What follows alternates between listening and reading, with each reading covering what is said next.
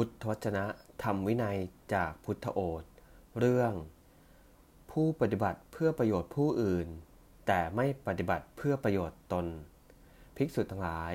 ภิกษุผู้ประกอบด้วยธรรมห้าประการย่อมชื่อว่าปฏิบัติเพื่อประโยชน์ผู้อื่น แต่ไม่ชื่อว่าปฏิบัติเพื่อประโยชน์ตนทำห้าประการอะไรบ้าง คือภิกษุทั้งหลายในกรณีนี้ 1. ตนเองไม่เป็นผู้ถึงพร้อมด้วยศีล แต่ชักชวนผู้อื่นให้ถึงพร้อมด้วยศีล 2. ตนเองไม่เป็นผู้ถึงพร้อมด้วยสมาธิ แต่ชักชวนผู้อื่นให้ถึงพร้อมด้วยสมาธิ 3. ตนไม่เป็นผู้ถึงพร้อมด้วยปัญญา แต่ชักชวนผู้อื่นให้ถึงพร้อมด้วยปัญญา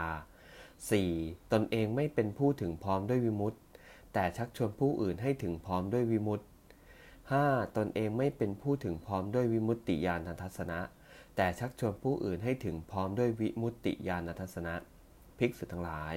ภิกษุผู้ประกอบด้วยธรรมห้าประการเหล่านี้แล ย่อมชื่อว่า ปฏิบัติเพื่อประโยชน์ผู้อื่น แต่ไม่ชื่อว่าปฏิบัติเพื่อประโยชน์ตนเอง เอวัง